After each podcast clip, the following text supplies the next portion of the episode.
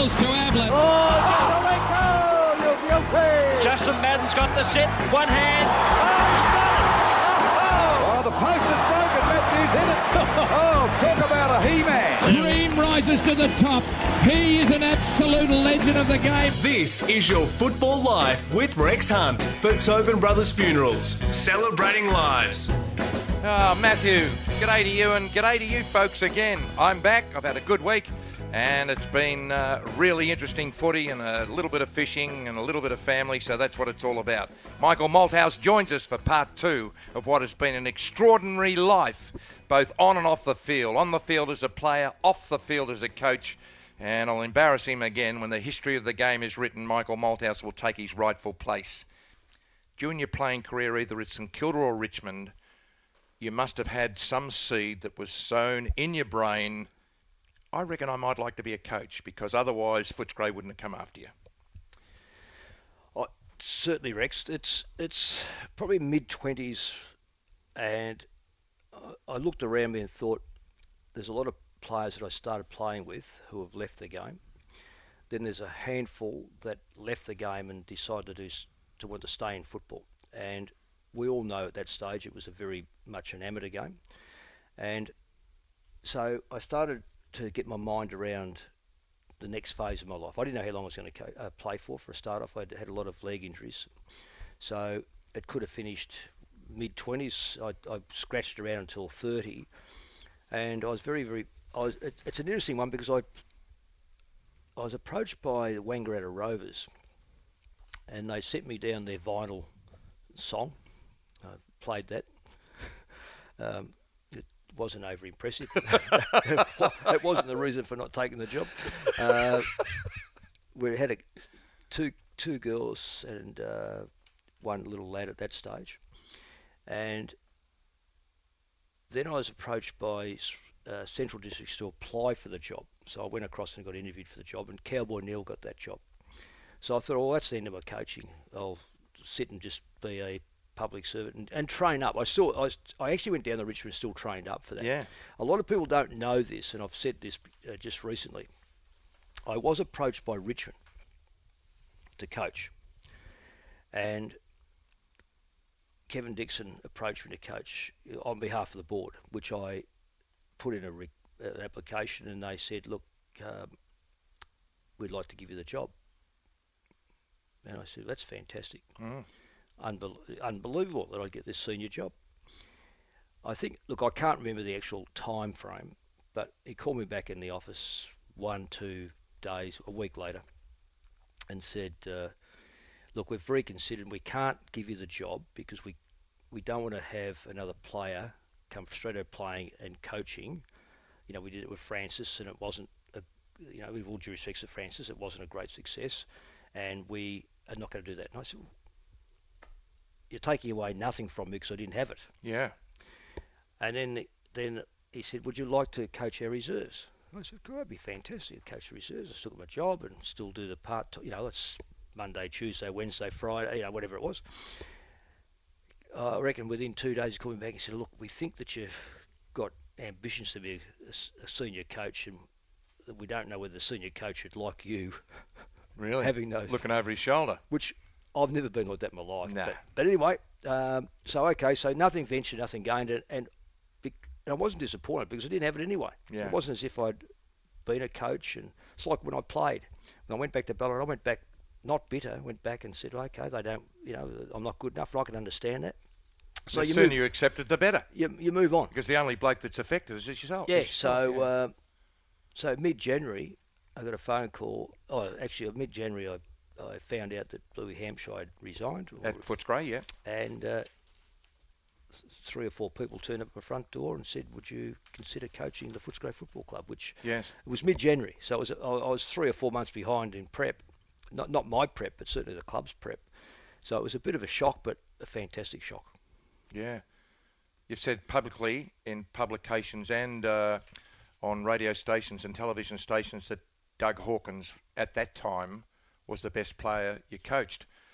From memory, broadcasting for 3DB before I went to 3AW, you were in a big tower out on what's known as Yeah. the Doug Hawkins wing, and he played on that wing Yeah. for the entire game, didn't Yep.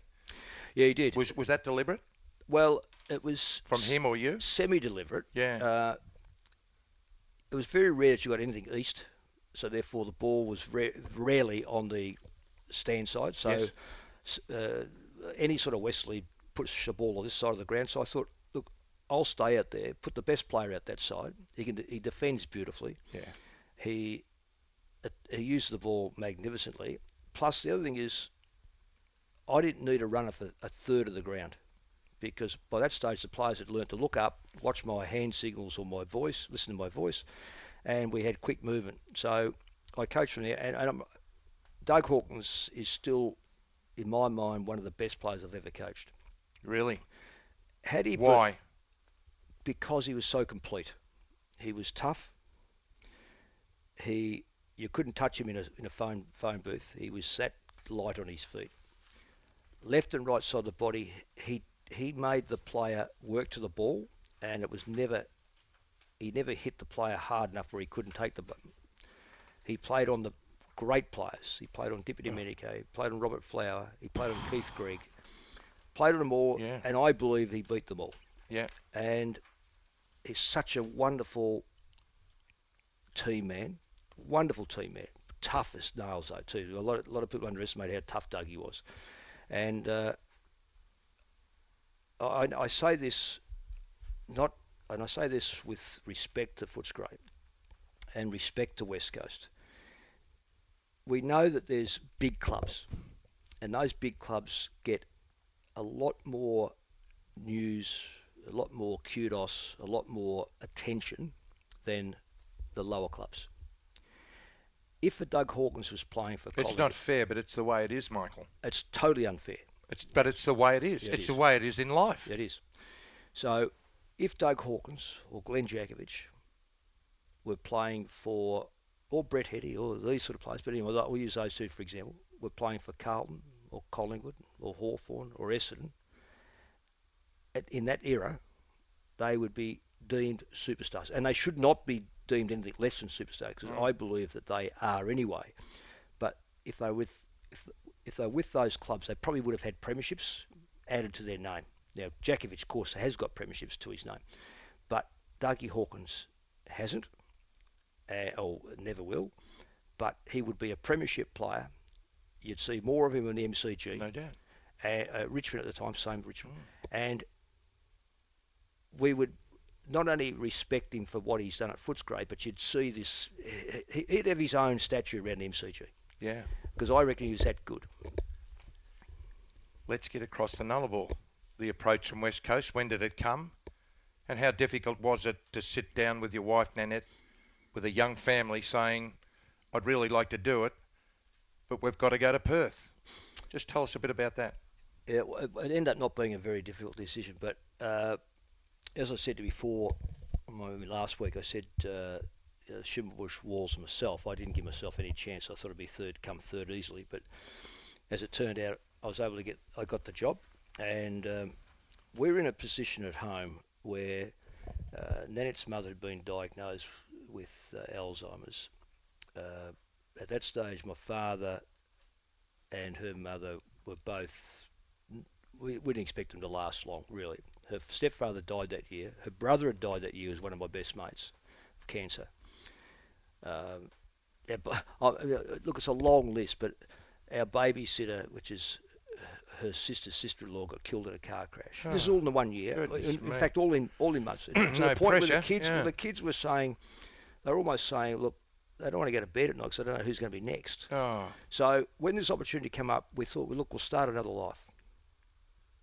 And we went to the West, and it's been one of the great moves that we've ever made because, really? well, we've got so many great friends in the Western Yeah. Australia.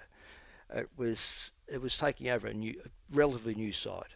It was giving them more awareness of Melbourne conditions, more aware of history. I'm I'm a great believer in history, and I just don't think the players had any sense of history. Hmm. You, no history, you got no future. And my, my thing was to have great. Re, you, you have to. Be, we needed to have at West Coast a respect for the competition. The AFL competition had to be respected for its years of and and it's not nothing against Western Australian football, South Australian football. It was more about where we were in a new competition that was developed from the VFL, Yeah.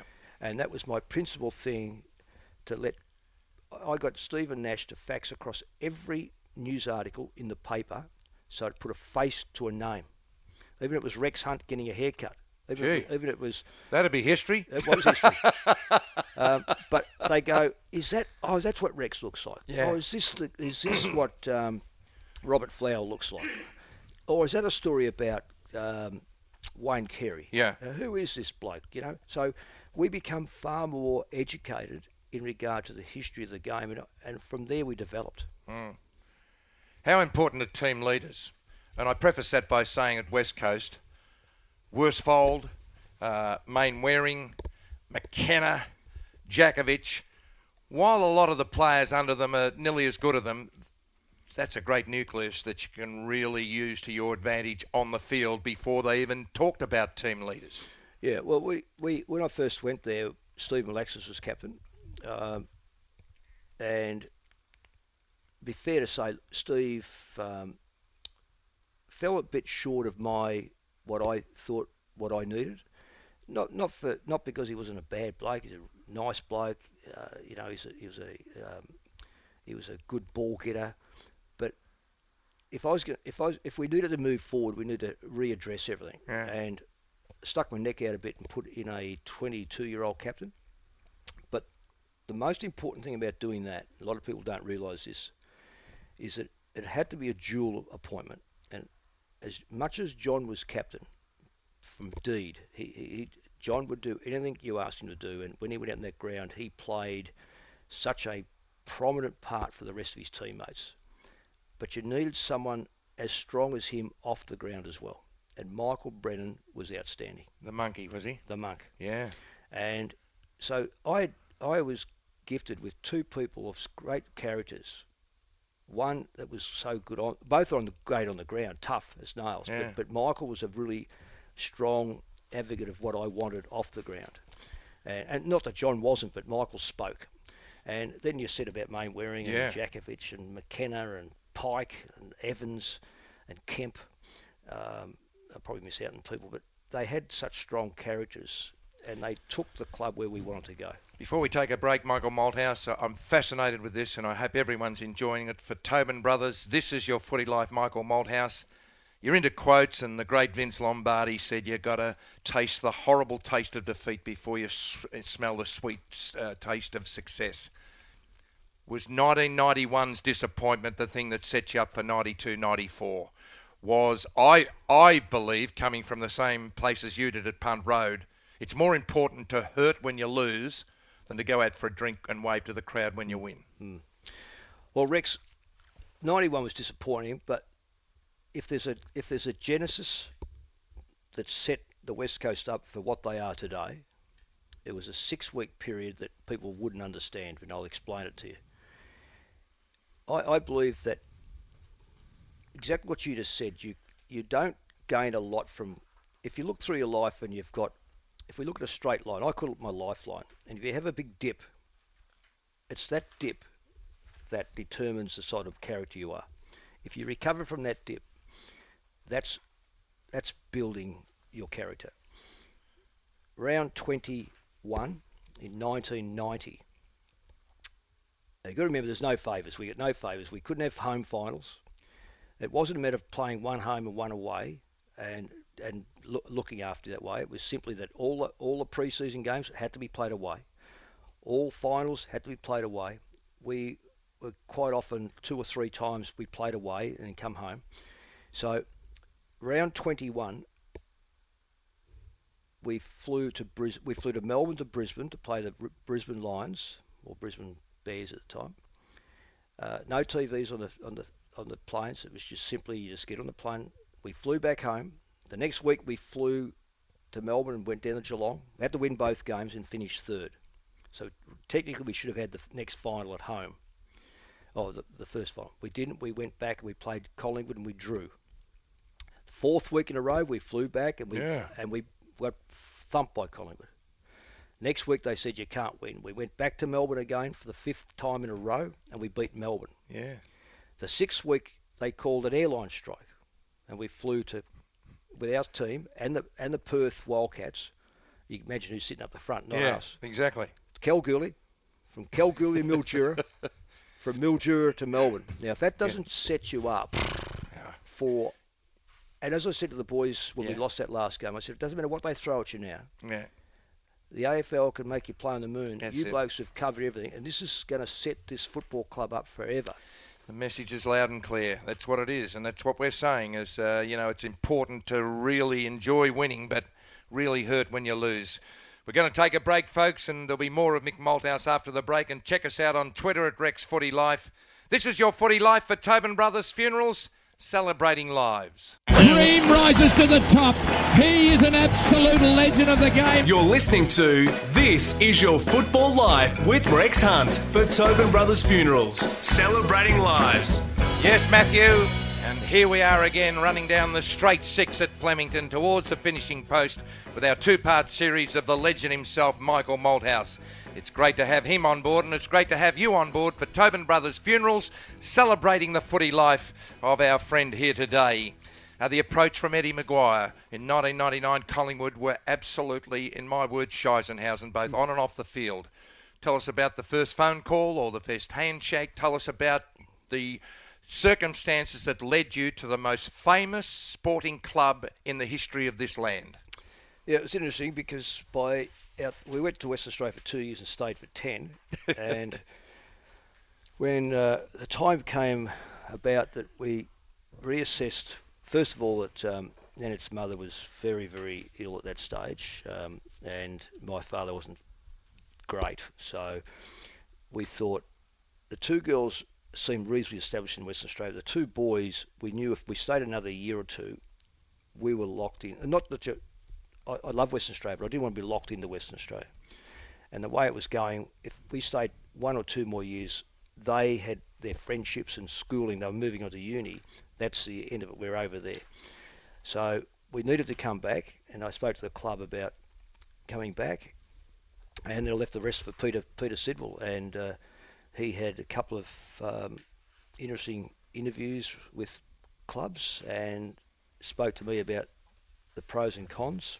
And the thing about Eddie was he had a vision, and I like people to know where they're going. And uh, he, he he said exactly what you just said. Hadn't been the finals record number of years, low membership, broke, and playing out of Victoria Park or or training out of Victoria Park. And he said he painted a picture of Olympic Park, and I said, well, that looks the way to go forward. So it was a it was so it was a decision between a, a, a two or three clubs, and that, that that just hit it off with me. Early on in 2002, 2003, some people who both you and I respect, we respect a lot of people, but people who we really respect said that you were a brilliant coach with an ordinary, ordinary side. How do you respond to that sort of thing? Well, in 2002, that's there's a couple of years and a couple of games that stand in my mind. Uh, I won't go back over 80, back to 87, but that one year and in 2002 were perhaps the best years in regard to getting a side into a position that, that technically speaking, with the calibre of, of, of abilities, not the calibre of the person, but the calibre of abilities, we probably had no right to be even in the top four.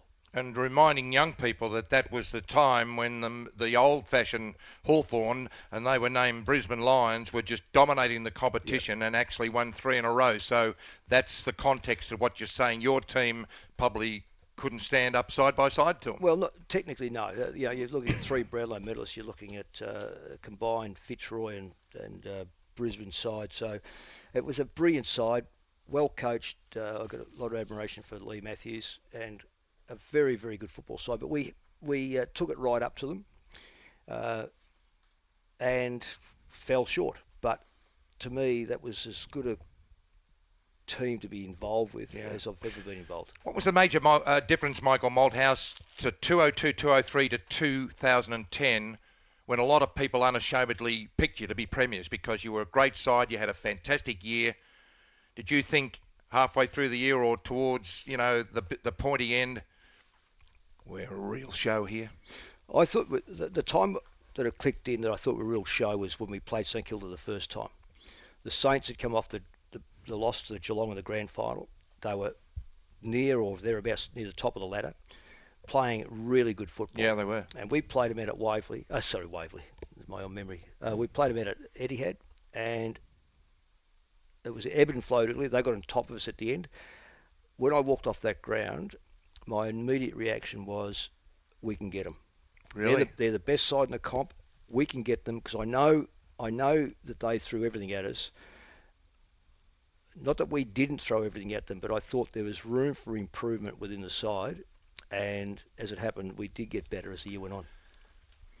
You know, I have to bring this up, and I just I respect the way you're going to answer it, and I can relate to to what you'd be feeling when Eddie came to you with the succession plan, and you were signed on, but no matter even if you won the flag, you were gone.